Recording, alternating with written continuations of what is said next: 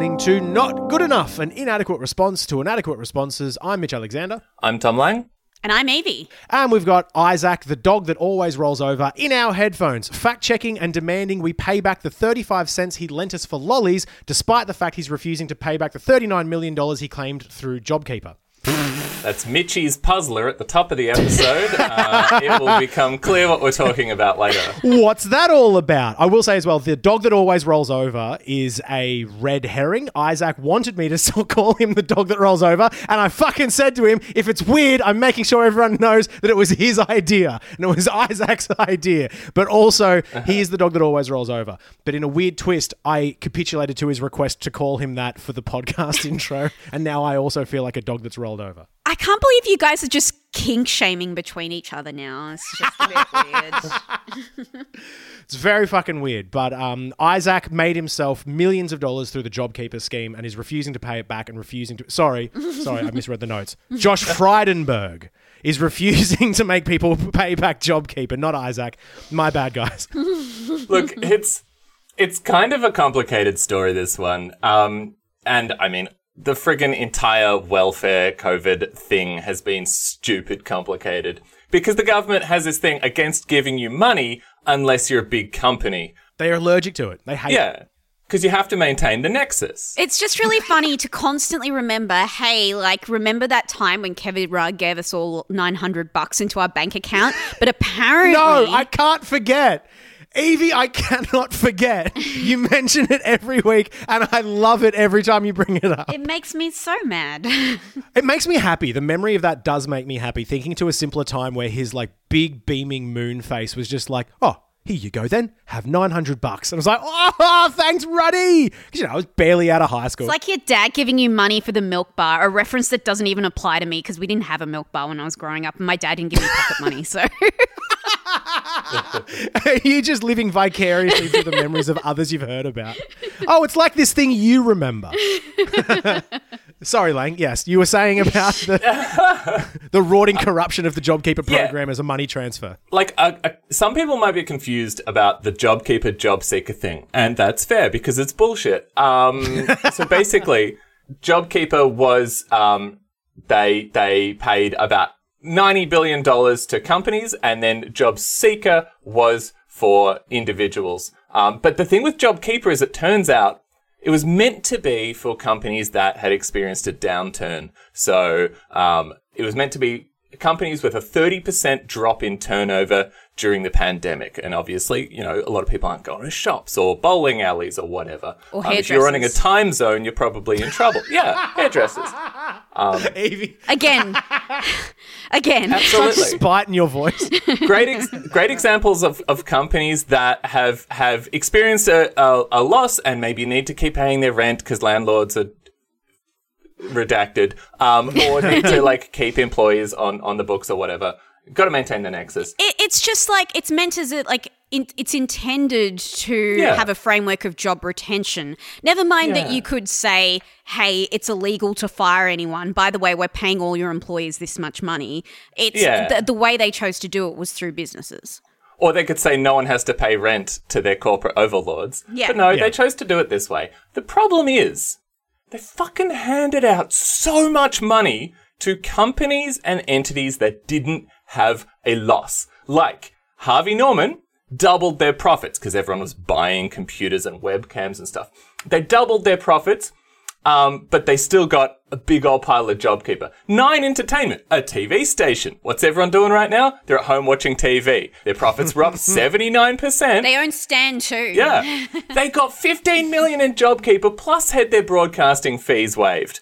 Now the government doesn't seem to care about this. Scott Morrison actually was was very dismissive of this. Um, he was like, "Oh, we're not going to get these businesses to pay this stuff back because we're not in the politics of envy."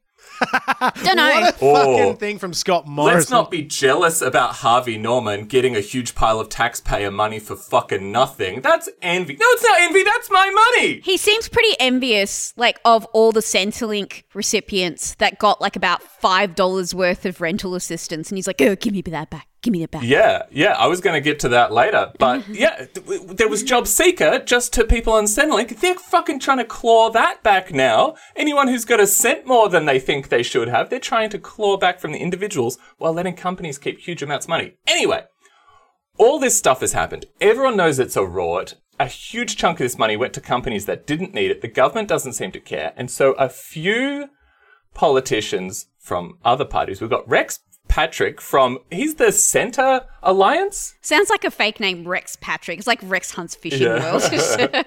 what is a Rex Patrick doing in Parliament? So Rex Patrick, who's an independent, tried to fight this whole thing because it's very transparent. We don't actually know which companies have got how much job seeker and how much money they've got. Um, he put an amendment through to try and get the tax commissioner to publish all the companies who earned more than $10 million who got JobKeeper, That seems which fair. seems like the kind of thing, you know, if you're giving a bunch of public money to companies, Yeah. that seems like we should have some transparency, you know? I'm not envious of that money leaving. It's my fucking Yeah. money. I want to know what happened to it. It's like whenever we pay a grant or we buy something with tax money, we we get a receipt. It's public money. Lang calling for receipts. 100%. Like, that's actually a really good way to think about it. It's just like, sorry, if you're like, you take money from my wages and then you spend it, hmm. I should fucking know roughly what it's going to, at the very least. I mean, I understand the arguments against it would be, I understand the arguments against it would be, oh, you know, you, you can, we can't be disclosing all of the different, like, Sure. company things going on, and there's some sensitive information there. But hmm. there shouldn't be a total, complete lack of transparency in, in anything to do well, with that's my what you tax think, payment. Because here's the thing. Yeah, sure. Let's not go disclosing your company's private earnings and tax stuff. That's between you and the tax office. Okay. But but at this point, the company has applied for JobKeeper. Um, they've said we need JobKeeper because we're not making a profit. We're like, here's a big chunk of money. At that point, I think it can be on a record somewhere, especially when Yeah. it becomes obvious that a bunch of these are rorts. And so Rex Patrick, with some backup from Labor, pushed for this amendment. It got rejected by the coalition. Labor backed down, which was very embarrassing for them because there were a couple of Labor people who were like, yeah, this isn't good enough. Um, Andrew Leigh was one of them. The coalition, friggin' Frydenberg, who's the treasure- treasurer, basically did what you said, Mitch. He claimed it was a privacy thing. He said, oh, the confidential information that's the subject of this or- order has been collected by the government under tax secrecy laws, which restrict both the use and sharing of that con- confidential information. Oh, weird. weird that it was set up deliberately like that. Yeah. What the it- fuck? It, doesn't restrict the use of it by, like, the tax office, because that's how tax works. Um, it doesn't restrict the use of it for, like, economic shit. If you were using it properly, we wouldn't have. It's bullshit. It's bullshit. they, they said, oh, whoops, we gave too much money. There's no way to know. But fucking, you have a Centrelink Robodebt, which is private information between a citizen and the government. They have no worries scouring through your bank accounts to figure out when you were working or when you took a day off or how many cents you accidentally got too much of. It's just like I feel like JobKeeper and JobSeeker are one of those things that is the consequence of a government that has realized that there are no consequences for their actions um, right before coronavirus and have like consistently done quite a few things where you know everyone calls for a royal commission and blah blah blah. And, and and and it's not going to achieve anything because nothing no actual punitive punishment happens from investigating those things. So when you have a situation like that, that means they can look at it and go, oh, well, you know, we, we can do this, you know, we can break the restrictions we have in place for um, distributing job seeker or job keeper, sorry. Um, God, why do they call it two similar things? Anyway, um, Yeah. For, for, Yeah, for that for di- reason. for distrib- what just happened to you then? Yes, 100%. exactly. they, they have to have that illusion of it, like all just being like a, oh, we this is put in place for your benefit and you should be grateful for it. Um, and also, you can't question when people who do get it in a way don't have to have it clawed back in any way. Because that's the Yeah. thing. If it was, if it was a non means tested, generous payment to people to stay home or to not work, it would in a, in a just society. putting very large quotation marks around that on my own podcast. It would be means tested after the fact by income tax. you know, you'd have to pay Sure. income tax on it. Like, you know, if you already earn X amount of money and then you get this distribution payment, it would become it would come back to the government in tax. But the only way they, you know, would seek to claw this back from people who they feel as they don't deserve it is to mean test the lowest economic bracket possible and then just say, well, you're just envious of people who made a hmm. profit after they got JobKeeper. Fucking oh, the en- the envy line as if like me looking me looking at Harvey Norman getting fucking 22 million and then looking at my friends getting like 300 bucks and what I'm pissed off at is like oh he got so much more. It's like, no. Mm. They're fu- they're different fucking things aren't they? I, I should say though that that even in itself is a deliberate thing because so many measures by the government during this crisis honestly feel like it's designed to turn people against each other and say, well, you got this, why don't I have that? And, and like, I see it in so many places. I see it in like my friends in the art, arts turning on my friends in It's making us fight for scraps. industries. Yeah, it makes you fight for scraps. People who are in educa- in higher education fighting over like the like the two hmm. dollars that's left for art grants. There's nothing Yeah. left. Hmm. I mean, it, and I mean, everything they've been doing this pandemic has just been funneling vast quantities of money to their mates, pretending it's for all of us, and then acting like we're getting pissy when we complain about having to starve in the streets. I mean, the, the thing that pisses me off here is that we're not even asking for that much information. We're just wanting the government to tell us who you gave money to and how much you gave. Don't disclose their tax information. I don't care. Fucking the profits of Harvey Norman are easy to find out because they have dividends and stuff. They publish a, a quarterly report that says, here's how well we did. Um, we just want the government to tell us who you gave our money to. Um, New Zealand does this. New Zealand has has um, transparency on on a lot of its its JobKeeper kind of equivalent, and a big chunk of that has been repaid by companies who have got too much. Australia doesn't have that transparency. We've said, oh, if you got too much, maybe repay it if you want.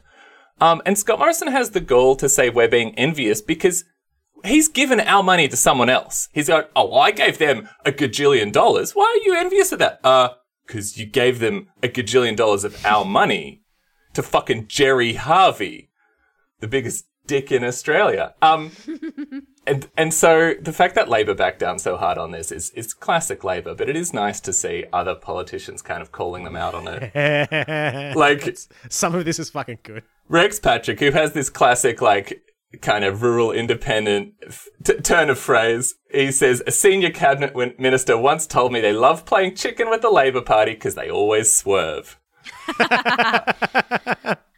the ah. weakest shit. Just get copping the fucking. You are piss from Senator Patrick. That that's gotta hurt.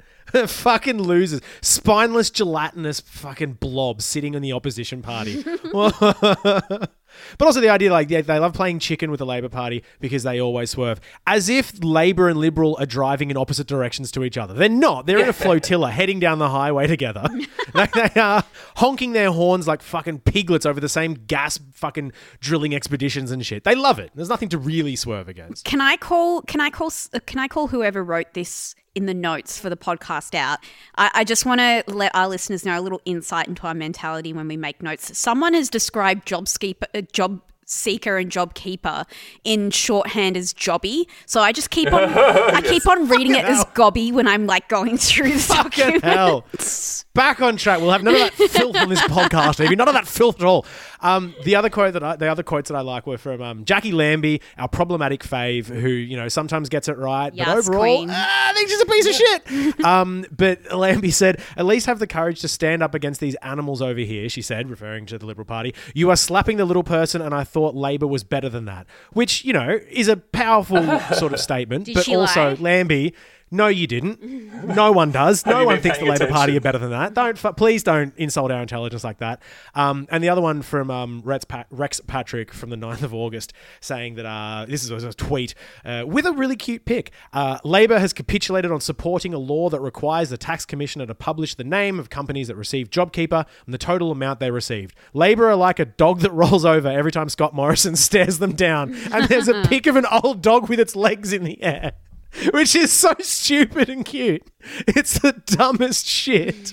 Yeah. But also, I, I, I, do not think you will get a better mental image of Albo and the current opposition party Mm-hmm. than a dog that very slowly, when it's being looked at, just goes to the ground and slowly rolls over. oh, please, please don't stare. Fucking Labour Party, grow up. I'm not going to eat you. I wanted to give you a pat. He's like, me. I'm sorry. No, what? No, it's cool. We won't do it again. You've been kicked too much. Um, and and this is like fucking. I'm I'm just angry about Labor because I'm reading this thing that Andrew Leigh, who was a Labor minister, who who was quite like, ah, it's got to get paid back. Labor knows what the right thing is because they can write about it very nicely. He's done this little, uh, whatever you call it, a speech, but online, a blog. I don't know, a statement. A Twitch stream. He said, he said, it wasn't Liberal Party money, it was taxpayer money. Taxpayers have a right to know how it was spre- spent. In Britain, taxpayers know every firm that got their job retention scheme. In New Zealand, they know. In the United States, they know. There's nothing left wing about accountability. Um, he goes on, he says, Australians know that giving the JobKeeper to Harvey Norman and Solomon Lew didn't save any jobs. Billionaire shareholders and millionaire CEOs help the super yacht industry, but it doesn't lower the Australian jobless rate. What are they hiding? He goes on and on. It's really good stuff. And then they're like, and then, you know, the, the coalition rejects a bid to make it public, and the Labor Party backs down from insisting on it. So you didn't believe that hard. Good. No. Good to know you No. won't fight for us. But this is a thing that the Labor Party does every time. We'll get to another example of this a bit later in the show. But if you watch their voting record, they will only ever vote for things that will not pass.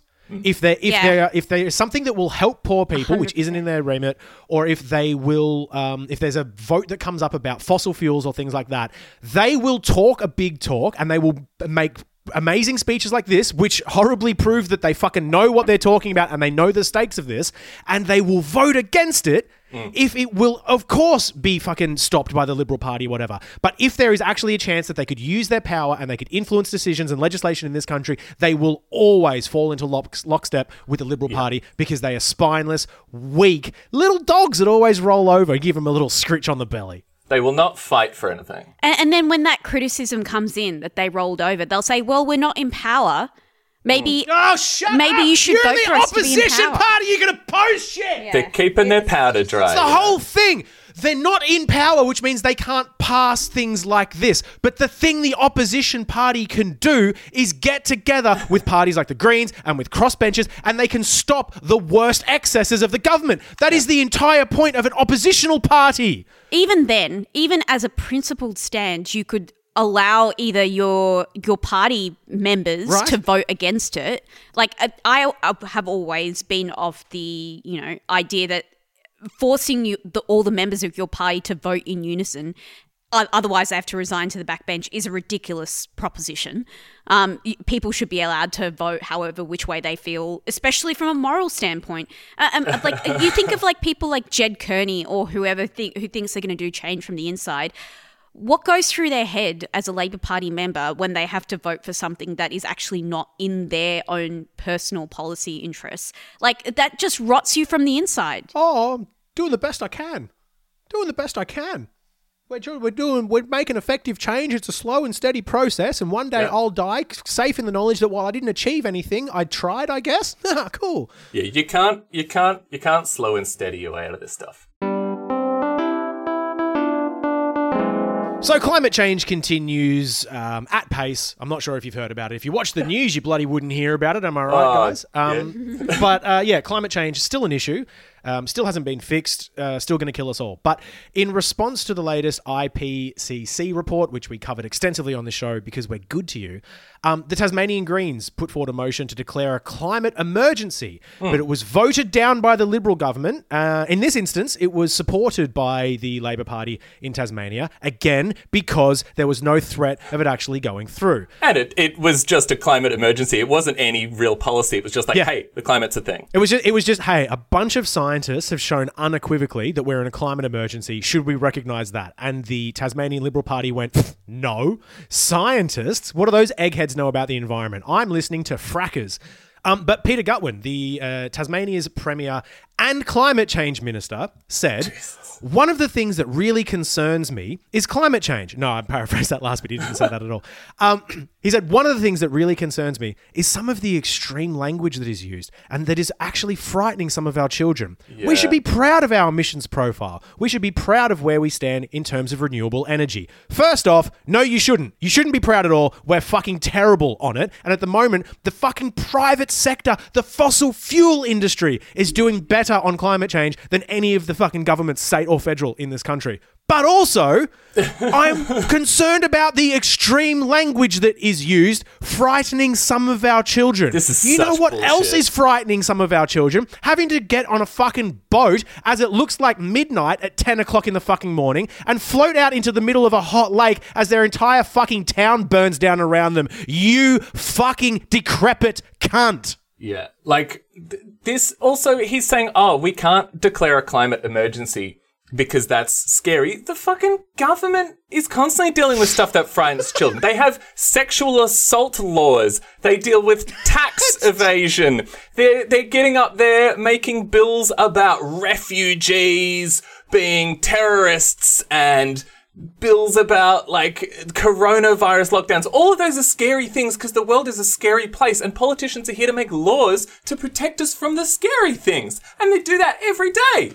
the whole notion of climate like you can't acknowledge climate mm. change because it's too scary and you might scare children like that is the oldest trick of climate deniers in the book and the government is using it as a reason to vote down this kind of policy like of course, Incredible. they don't believe that it's, you know, it's pathetic. It, it's something worth bringing to the table because they can easily dismiss it as, oh, well, you're all fearmongers. I'm just imagining the government every time someone says the word climate change and they all gasp and go, oh, and look around and go, you oh, can't say that.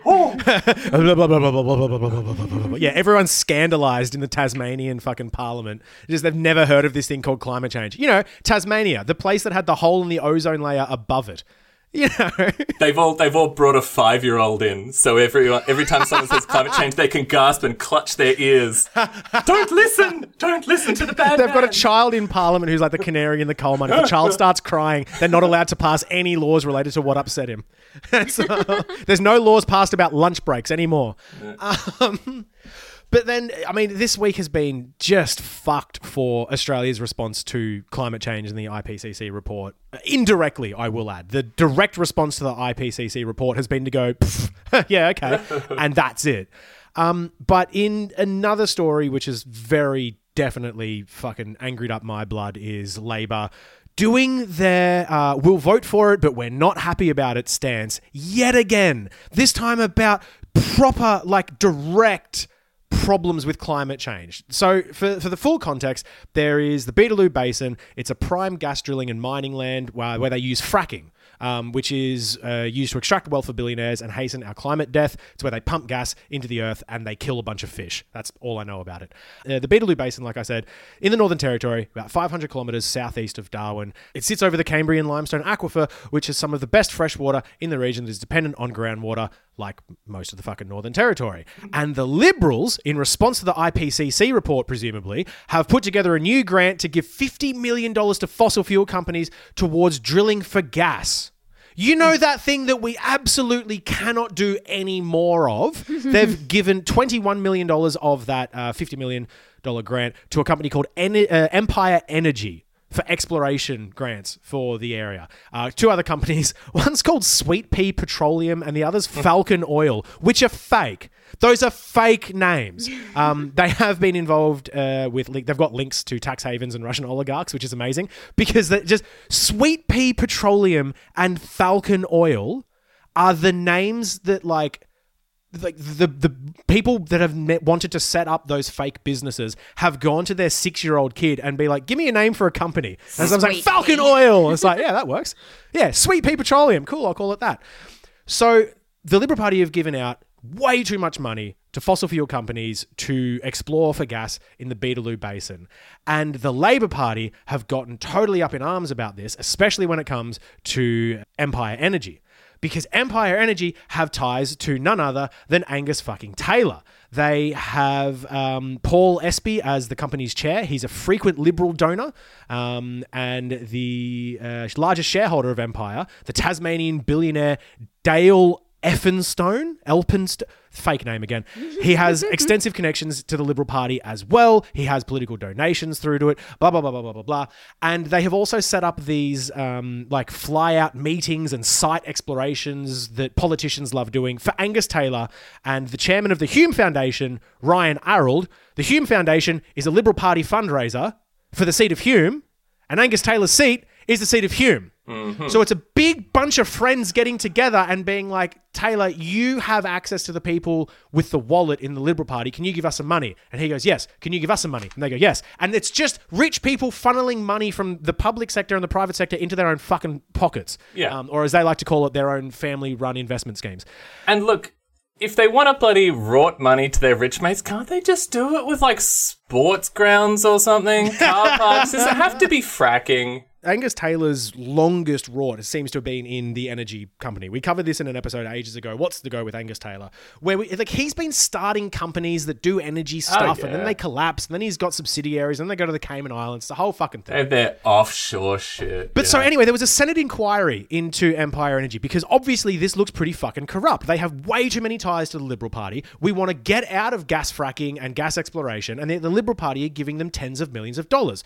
So the Labor Party stood up and went, you know what? We're going to refer the grants to the Auditor General. Because there might be a, a conflict of interest here. And then the Greens went, oh, fucking great. Do you also want to block that $50 million worth of money going through so they can't actually act on it? And Labor went, of course not. We're very pro gas and we're very pro climate change. And so they fucking backed down again. The Labor Party voted down the motion from the Greens to block that money going through, and the Labor Party, if they sided with the Greens, would have stopped it. They had the fucking numbers. It's Yeah. fucking incredible. Labor's gone, oh, this is bad. This is clearly corrupt, and we don't want this, and climate change is a problem. Let's get it looked at. Do you want to stop it? No, no, no, no, no. No, no, no. we, we just want to look at it. Um, we want to watch the money as it goes past into Angus Taylor's pockets. Just with the little wings that you see in the emoji, the, just the money flying by. It's this classic thing of Labour believes in the system. They think that the system is good and that all of this money, oil, fracking, investment stuff is fine. Every now and then you need to look closely at it, but it's probably all good.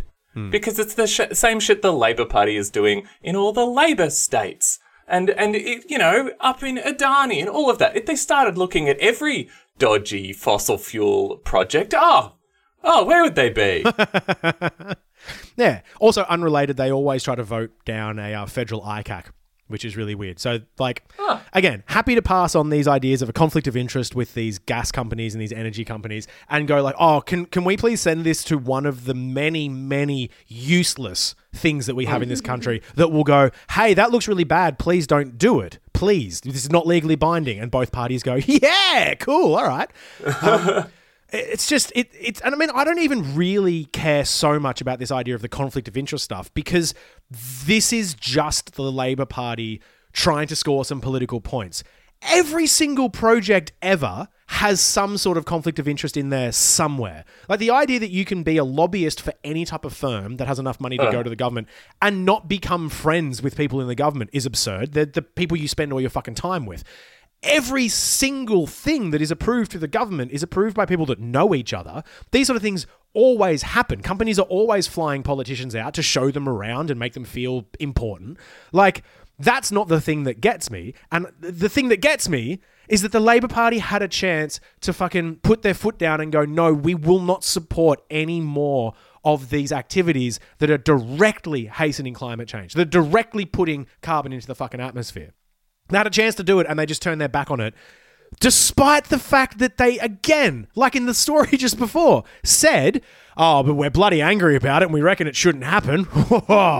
Someone should do something. no spine. Because, yeah, they know theoretically what is right or wrong, but they just don't really care that much. They will say what suits them, and then they'll turn around and do what they've just always been doing. In addition to this, uh, traditional owners have told the Senate inquiry um, that they feared fracking would poison their water and destroy their land. Um, and they, they, they weren't given any information about the plans or told of any risk posed to the land by the fracking progress. Um, this is, I should point out, this is a complementary thing to the investigation that was happening into the explosion of Juukan Gorge by Rio mm. Tinto. Like, there's so many of these just outrageous, you know, let's smash the glass first and ask forgiveness later, just by mm. us onto traditional land and you know not even having any sort of recompense for traditional owners. So johnny wilson who was speaking for the Nurrdalinji native title aboriginal corporation said it was very disturbing that the government was handing so much money to oil and gas companies while local communities struggled to obtain even basic infrastructure. He says i still live in a tin shack. My floor is bare ground. Where do i get money for my housing and stuff that i need to put on our land? We constantly just constantly have this thing where we're constantly mining these communities for all their natural resources and not even having the grace or the understanding to even giving them shelter. I mean, they, they tend to get kind of just blackmailed into this. You, you, you get a couple of people, you sort of strong arm them into signing some stuff. And then before you know it, they've set up an, a gas refinery on some pristine bit of wilderness. Um, and it's the kind of stuff that's happening all over Australia. I mean, yeah, again, you see Juukan Gorge. No one was agreeing to having that shit blown up, but the laws protecting people are almost non-existent. Ah. Yeah, the idea that we've got these native title acts and, and, and legislative powers and laws in place and whatnot only serve to highlight the fact that if you have enough money, like if you're, say, a fossil fuel company, you can get around them. Like Yeah. worst case scenario, you'll get a fine which will not make a dent on your profits, let alone your like gross income for a year. And you can go, ah, yeah, damn, we lost some social capital with that. Oh well. Like yeah. like I don't think it should be a you know it, it should be well we can frack their land but we should give them better houses but it's sort of like No. that's that's at least their mentality and they still don't even do that Yeah, at most they're going to give them a shitty sports ground or something. Th- this is the thing I was going to say. So, um, Cory Bernardi, a total shit cunt, doesn't even deserve the, the the necessity of an introduction. Um, just this morning, he was like, "Oh yeah, I really love triggering people who use pronouns and traditional landowner losers." I'm like, "Hey, first of all, what a dumb cunt." Traditional landowner losers. Yeah, so that's a new sledge. So what? what Holy I fuck. what I realized by him saying that is that of course so many of the people who are in parliament don't even take the notion of traditional landowners seriously. So why would they? You know, go into this policy with any sort of good faith. These kind of people, like Cory Bernardi, they don't uh, they they fully are in the tel- terra nullius mindset of you know even the idea that we were here well after indigenous landowners were um, is just a foreign concept to him so he likes for him it's like a funny little Yeah. game to trigger anyone who trigger quote unquote like anyone who w- would even respect that in the bare terms of it I mean, like, yeah, that really does seem to give evidence to the idea that they all just see any type of law and legislation as something that they can work around and play games with. It's like it's like conservatives who um, who get into local council and get rid of what they call red tape, which is basically any sort of environmental or like laws to stop developers. It's exactly Yeah. the same thing. They see traditional landowners and traditional land claims as red tape. So when it comes to something hell. like you know, the Juukan Gorge, or any sort of investigation into how fracking and gas companies destroy the land, for them it's red tape. Like, let's just get this out of the way. Yeah, we can have a bit of a chat about it. Oh, yeah, we're really sorry, but the damage is already done. I mean, and let's keep in mind that the laws that are meant to be protecting people, like in the case of Juukan Gorge, it was the Western Australian Aboriginal Heritage Act. That was written in 1972. Yeah, these are not new concepts. No, well, that, that's not, like, let's think about Australia in 1972 and the legal protections afforded to Aboriginal people and native title. Like, yeah, any law made about then is a is gonna keep out an oil company like a fucking screen door keeps out a bulldozer. like the lawyers writing law- laws back in those times weren't like, yeah, let's set this stuff in stone. We've got to protect indigenous heritage. No, they didn't give a shit. The worst Yeah. part is, is that there's always, you know, in in, the, in modern history, there is a rich history of climate activists and environmental activists doing all they can to protect Australia on the basis of it being native land. You think of like the Jabiluka mines that Peter Garrett was involved in protecting, like uh, as an activist, not as a politician. I should point out. yeah, yeah. When he went to the Labor Party, he's super really weird. Have start- to he make the stopped difference fucking- there. um, but yeah, like th- there is a long history of it in Australia of recognizing that part of the reason, not only for environmental means, but this is land which we're visiting upon. This is land that we don't own. For sure. But, you know, as far as everyone in power is concerned, Australia is just one big coal mine with some annoying people living in it. And the thing we, we keep saying is that the government is working fucking hard to try and get all of this oil and gas out of the ground as fast as we can. But even fossil fuel companies are often hesitant about it because if you know anything about the global economy and if you have any predictive power or object permanence, you can see that the fossil fuel industry is stuffed. like, but it's neck and neck with whether the fossil fuel industry dies first or the rest of the environment because we can't have both. um, and so you've got things like BHP, which is basically slashing fossil fuel assets. About a week ago, BHP considered its Mount Arthur thermal coal mine in the Hunter Valley, the Hunter Valley being, I believe that is Joel Fitzgibbon's, um, Joel weird. Fitzgibbon's electorate. BHP considers that coal mine a liability now. Uh, it's slashed hundreds of millions of dollars from its value. They probably also consider the entire electorate a liability, as do we all. Um, that's the largest operating coal mine in New South Wales and it's a liability. and it's a liability. It was worth 2 billion a few years ago. It was cut by more than a billion in January and it's continued to be cut. It is now worth negative 200 million dollars. So they have to pay me two hundred million dollars to take it off my hands. I'll do it, Yeah. by the way. so that like it's not only is fossil fuels a liability to everyone who breathes air on the planet, it's also a liability to the goddamn fossil fuel industry. It's a liability to the lizards that don't need air, apparently, who want to keep like just making as much money as possible. Even they're just like, fuck this, no way. You've got Origin Energy, who are like, we got to get out of coal.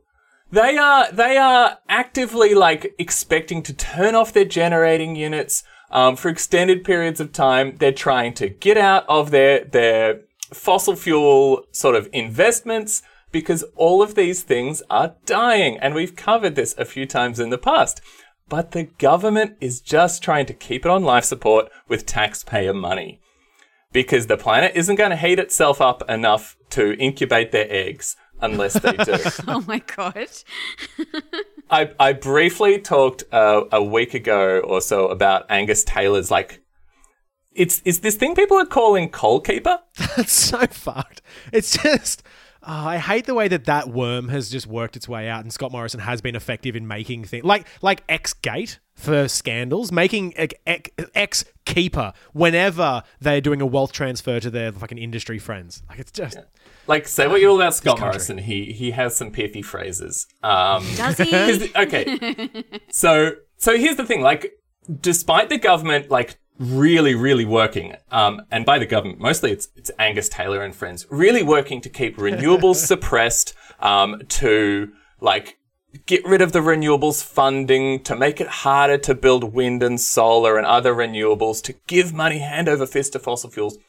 Renewables are just unstoppably more economically uh, functional than fossil fuels because if you build a renewable power station, suddenly uh, it just makes electricity effectively for free. Um, and you can't compete with that. And so Australia, for the first time, just for, for a, a window, ah, so good. made more solar power than it did coal power. Um, that it's was on really cool. that was on Sunday about a week ago. For the first time, Australia made more solar power than coal power. Now, that's obviously, you know, just it, it went up for a bit and then it's gone back down. But these little these little thresholds keep getting passed. It's just incredible that those thresholds keep getting passed, despite the fact that the people with ostensibly the most amount of power in the country Yeah. are not wanting it to happen. Like this is how unstoppable the change is to green tech, and it's how irresponsible and horribly evil the Liberal Party is in this whole thing. Is that the market is pushing us. It is squeezing us through the grate to get to fucking renewable energy. It can't be stopped at this point. But even then, they're trying to put the handbrakes on. And like, Yeah. um, just imagine what it might be like if the government was fully behind it. 'Cause, Yeah. we had, you know, for, for, for a very small moment on a Sunday afternoon, we had more than 50% of renewable energy in the grid. And that's with Angus Taylor and his coal keeper subsidy and trying to register gas as a fucking green energy and a clean energy and all of this shit that's been going on. We could be fucking miles ahead by now. Yeah, Angus Taylor's just got the handbrake on at all times. And it's just, it's, I don't know, it's upsetting, especially because we could be hmm. miles ahead and the fossil fuel industry would be happy about that in a weird way. well, the energy industry would be. Yeah. Well, yeah, but I mean, that, that's what I'm saying. Well, yeah, because they all pivot to all their different streams. Like, you know, you, you Yeah. already Hmm. see every fuel company that has its own stream of, like, you know, getting money from solar, but apparently that's still not enough. Yeah. I mean, because if you make money without renewables, Angus Taylor will give you free money. Um, big, yeah, and, and like you're saying, the, the fact that just the free market, which famously does not give a shit about anything but money, is going towards renewables is terrifying to these people. So Angus Taylor's coal keeper policy basically means uh, they're going to give taxpayer money or, or, you know, electrical user money, which every taxpayer uses electricity, so it kind of works out to be the same thing. They're going to give money to energy providers that have fossil fuel power plants just sitting there. Um, they're going to pay coal power stations and, and other power stations for the amount of electricity they could provide but don't provide. Um, so basically, they'll give you money for having an idle coal power station. Say. Nobody wants ho- this. Fuck.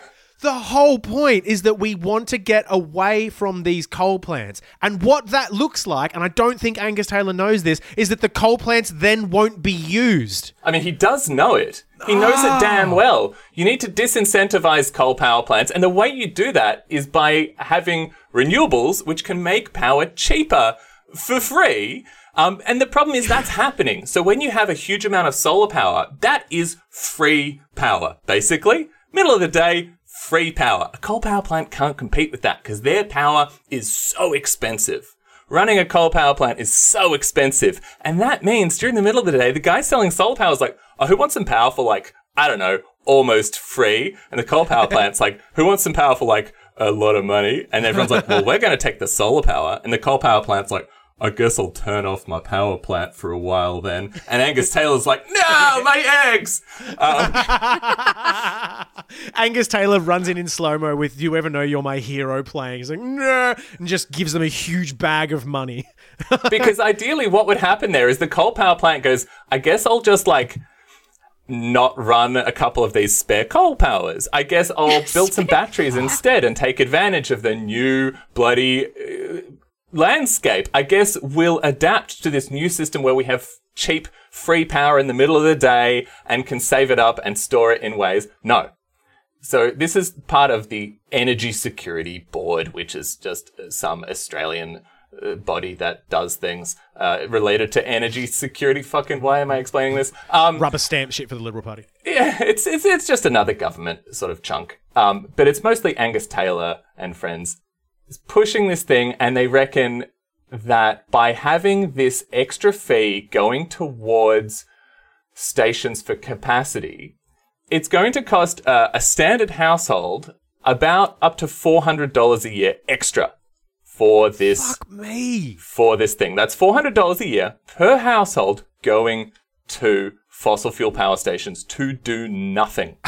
Just thanking them for their service. So I, this is like one of those things that just makes me, I think, should be enough of a galvanizing force to people to just think, you know, you constantly get told about the individual things that you can do to, you know, mm-hmm. stop climate change. But then you see, like, you don't have a choice in this matter. You don't have a choice Yeah. in the fact that your money is going to fossil fuel producers. What the hell are you supposed to do about that? Yeah, because that's the thing is is that individual thing where it's like, oh, you know, if we all do the right thing, everything will get better. In theory, that's nice. It doesn't work because we live in a system and we don't often have options. But we can see Say here, the line, Lang. What, what was what's the line? Say the line. We live in a society. oh, we, we do live in a society. we do. but we can see here that even when emergent market demands and consumer forces and all of that do push things um, in the right direction for more renewables, the government takes a look at that and they go, mm mm mm, nah uh uh. I'm going to just put my finger on that scale and push it back the other way. And without taking that out, without stopping that part of the system that will actively fight those individual consumer actions, you, you're powerless as individuals. If, if someone who runs the system says, hmm, I'm not going to allow that to happen, then your individual, like, installing of a solar panel isn't going to fix the problem. Yeah. And sometimes they might even charge you You've money. got to fight the politics. Yeah. Yeah, the politics can set it up that it'll cost you money to have a solar panel on your individual house. So, like, yeah. yet, yet again, as a shocking revelation to listeners of Not Good Enough, uh, the, the problems system. are political. Yeah. the problems are weird. Um, if you've just tuned in, the problem is political. if you've just woken up from a 16 year coma. So this is something somewhat um, related to what we've been talking about, but uh, a note that McLean had put in the um, in the show notes that he's not here today for has just been about how the IPCC report has just sort of dissipated into the ether, and no one's talking about it already essentially. Um, i know we talked about how there will be another report coming out soon which is like it, it, it targets the social levers and it talks about the actual solutions and things you can do. And i have a feeling it's going to say that the problems are political. But one really good idea that uh, mclean put in here and something that i do think is an interesting sort of take is the just the idea that you know we're currently getting constant overwhelming updates on the minutia of covid. We're getting not only the number of cases but the number of people in hospital the number of people isolating during their infectious period all that sort of stuff. Um, we're also getting like fairly constant updates on the number of people in planes coming out of afghanistan. Um, but we haven't been getting these daily updates on the on climate change or what the Australian government is doing to address it, and we really fucking should. This is it's something that, that my friends did ages and ages ago. It never got up. But one thing that they wanted to do, they had this campaign, they had a petition, they were trying to get it up at, I think it was the ABC at the time, of um, Today in Science. Because you know how we've got these, like, the news is set up in a certain way that it's got the sensational, horrible, gory pornography stuff up top. And then it just moves into stock market shit. And then there's sports, and then there's weather, and then there's a feel good story all of that is a choice made by people at those stations.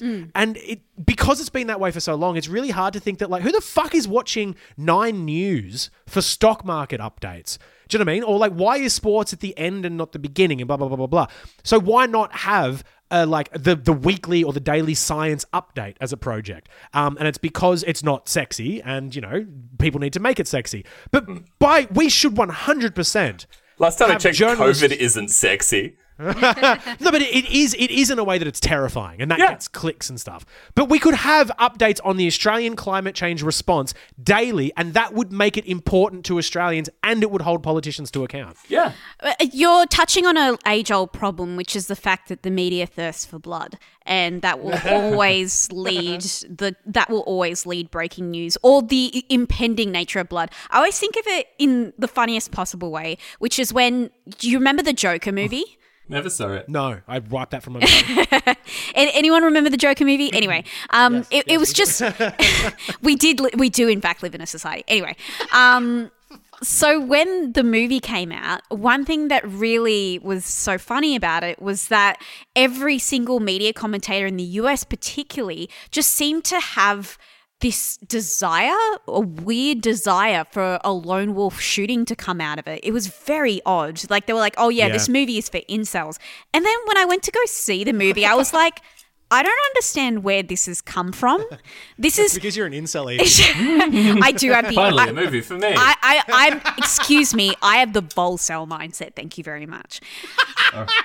anyway, it like it is Alright. just. It is literally just a movie about a dude who flips his shit and decides that like you know he lives in an unfair society, but. For some reason, like the it's almost like the media, like the way they were breathlessly reporting about it, is that they really wanted a tragedy to happen, and that has mean, just yeah. sort of changed the way that I look at how news broadcasts happen. It's like they always lead up top with like the worst thing that could possibly happen.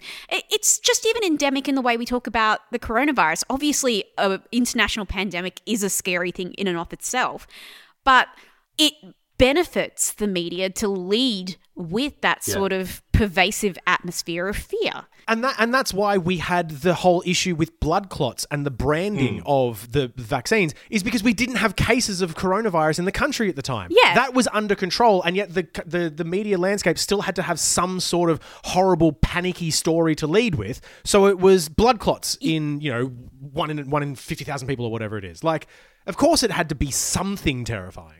The worst part about that is that it alters the perception of risk too, because Yeah. it is such a small, it, like a, like vanishingly small risk that is on par with pretty much all other vaccines too to have that blood clot risk. Mm. And it's like I don't know whether it was actually this was confirmed by the scientific study, but one of one scientific study actually found that that was due to the injection method. so it wasn't uh, even the yeah. the vaccine itself. Anyway, I like you know I digress, but it's still the same thing. You're right, Mitch. It's like the perception of risk gets altered by leading with that kind of scare tactic news. Well, it's a couple of things too. A, the media doesn't know what they're talking about because there are very few journalists out there who moonlight as immunologists, and so they're getting a report and they're, they're looking for the the you know oh the headlines. Um, but then also it's a self reinforcing um, news cycle. If one outlet is saying, "Oh, what this could be a thing," another outlet can be like, "Everyone's talking about this thing. Why is everyone talking about the thing? Is the thing Totally. actually?" And then you're suddenly like, "What? Fucking no one was talking about it. What are you talking about?" um, and and speaking as someone who, who works in science communication, the media sucks at science. I'm so Yeah. because they do the the easy, big, dumb here's a news headline for twelve year olds thing. And they don't examine things or join the dots. So the media loves, oh, what? They've invented a new robot. Oh, but they don't go, did we need a new robot? Ah, how is society going re robots? Uh, how does that work with labor, uh, like labor rights and stuff? Um, you know, or or they go, oh, scientists have invented a cure for cancer. Ah, well, it's not quite that simple. But if you said scientists have discovered a new protein that affects the brains of mice, you wouldn't have a headline, would you? The media doesn't want to tell you stuff; they just want to sell papers. Yeah. But this this is the weird thing for me just on climate change itself is that like you're 100% right in that the media can't do science coverage right. They're only after the sensationalist story. But I would have thought that the bushfires and the hmm. cities choked in red smoke made up of the noses of koalas was terrifying. It's because the have thought solutions for that aren't individual; they're structural. Hmm. No, Well- they can't mention that sort of thing. It's just uh, yeah, it's I a more have thought- complicated story. Yeah. Yeah, yeah, that that's part of the problem as well. Is that like you know I don't think in the Channel Ten bulletin you're going to get someone going like, oh, the floods in Turkey and the bushfires in Serbia are directly linked to the bushfires in you know southeast New South Wales. It's, Exactly. but, but we're going to fucking have to. It is a choice. The media are choosing n- not to report on things properly or at all or too much. And I just the thing that McLean always keeps coming back to, and in lieu of his absence, I will come back to it as well. These journalists live on the same planet as us. They will have to get on board at some point. They will have to start talking about this properly at some point. And I think that's what it is. In, and I read these stories because they are constantly coming up. Oh, why did my apricot crop fail? Oh, what's happened to the snow gums? Oh, what a flood! Crazy. Um, and they they often don't go. This is because of climate change, and that's because of fossil fuels. Or they might go, oh, the world is warming. Oh, what's? But then they kind of move on. They don't draw these links because, and I think I can't I can't be sure what's happening inside the minds of man, but I think that journalists can be a bit afraid to draw those links because their editors will go, "Why did you have this paragraph here about the Beetaloo Basin? That's not linked to this story about snow gums dying." Well, it is. Um, You know, if if a journalist says, "Oh, this apricot, this farmer's apricot crop failed," that's because climate change. By the way, Australia exports bloody two thirds of its emissions. It's systemic, dummy. The editor would be like, "Oh, let's not get political here." um, and and you said before about having um, a part of the news about science or even about climate, we have that. It's called the weather report. Um, Yet another unprecedented day as a daily, Yeah. weekly, monthly, and yearly record was broken. Who Oh, can say a- why? Moving it's on. It's a balmy July day. Oh, get out to the beach, kids. Uh, where are the bees? Don't worry about it. Um, but here's the thing: is the weather reporters on different TV channels are, you know, linked to those channels and are, are obviously kind of going with whatever the vibe of that channel is. I will But- say this though, Jane Bunn, who's on Channel 7, is a meteorologist and she has to quite frequently smack down people who um who like when she, whenever she points out like you know the change in the seasons and she hmm. says like you know it's unseasonably warm um this is like you know been a new peak and this is due to changing climate patterns hmm. she gets like a hmm. million boomers in her social media comments like freaking out about her mentioning climate at all and Fuck she has to off. like go back and say, well, this is due to climate change. You know, she, Yeah. she like. Obviously, I have a massive Jane Bunn bias here, but um, it, it is. No, it that's is- good. It's Yeah. genuinely interesting to see a, a news, a, like a weather reporter and a meteorologist making that effort to say, like, you know, educate people about why the climate is changing. Well, that's the thing, because weather reporters are generally meteorologists. They do know their shit. That's why they have that job. They're meteorologists who also happen to be very good looking. Um, God the ones it. who aren't are in Antarctica somewhere. Um, and and any any weather report that isn't talking about climate pretty much every single time is not doing their job well. And so I'm really glad that there is a bit of a movement for them to do it. Um, but again, they are often it depends on the station that they're with and what they're allowed to say. But the Bureau of Meteorology in Australia is actually not pulling its weight. And that's because they're kind of linked to the government. They, even though they know their shit, they are very kind of, I don't want to say gagged, but they're kind of gagged. They keep ju- being prevented from specifically talking about climate by the government, linking their their findings to say, oh, this has happened and that's because of climate change. The government goes, hmm, can you just take out this thing about climate change? Can you, instead of calling this uh, climate change stuff, can you call this, ah, weather drivers or, or stuff like that? Me dead. Um, there's, there's a report that we'll link, um, but it was, it's quite shocking to me because this is the kind of place that you should expect to go to to get good information. It's got good scientists, but the fucking government just has its fingers in it. It's Crazy. preventing people from having an understanding of the day to day things that are going on. And so when people go, oh, oh, a very warm day in July. Oh, wonder what that's about. They are left without a good avenue to explain it to them. Yeah, Bureau of Meteorology just post a fucking emoji shrug. And you're just ah. like, what? What are you going to do? oh, starting to detect a trend.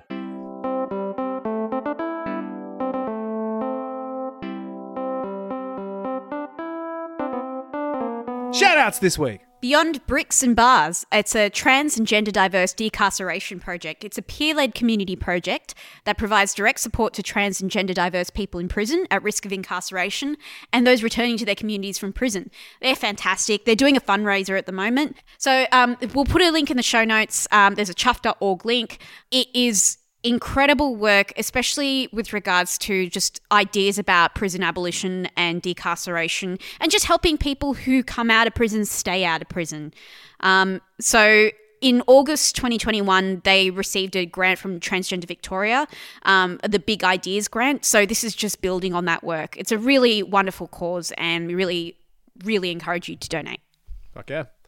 Um, one other thing for a shout out is uh, solidarity with all of the truck drivers going on strike probably in the future. So at time of recording, uh, we're recording on the 29th, but two days ago on the 27th, on a Friday, um, truck drivers from Toll, Bev Chain, Linfox, and a bunch of others uh, went on strike uh, protesting what they're calling the Uberization of the trucking industry, um, essentially making a heap of drivers go from full-time contracts to casuals.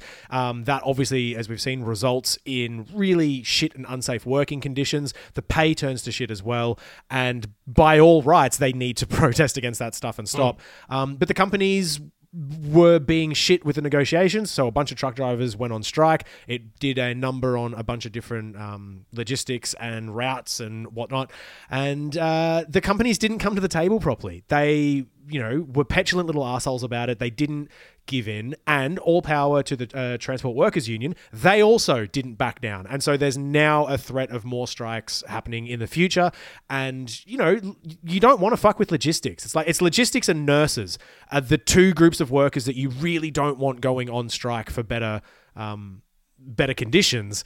And even if it affects you personally, it's for a very fucking good cause, and we need to stand in solidarity with them. Especially because if they have more and more support, then the strike can be over quickly. And we can get back to a position where the people who just transport everything that we love around the country we can keep them safe and we can actually get back to it. So solidarity with the um with the truckies on that one Mm-hmm. also, as a quick note, that's not the QAnon red pilled conspiracy theory of all the truckies going on strike. There's the legitimate one. Tom Tanuki has covered a lot of it.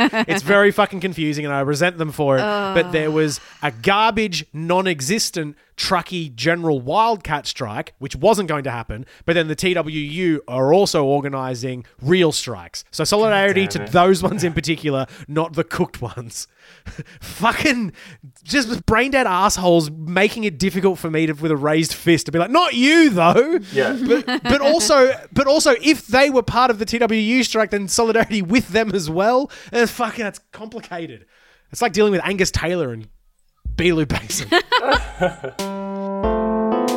Thanks again for listening to another episode of Not Good Enough. We would love it if you left us a little review, if you shared us across social media. All of our tags are at Not Good Pod. And if you just told some people about us. You know how you're hmm. always having those heated discussions with family members that you hate about how bad the climate is and how we need to work on it and that climate change is real? Just drop in this amazing source full of authorities and authoritative voices of people that know what they're talking about. Not Good Enough, the podcast. Yeah. Um, Time to a chair. Force them to listen. yeah, but also send it to your friends. We want more. Th- we want listeners that will stay around for more than one episode.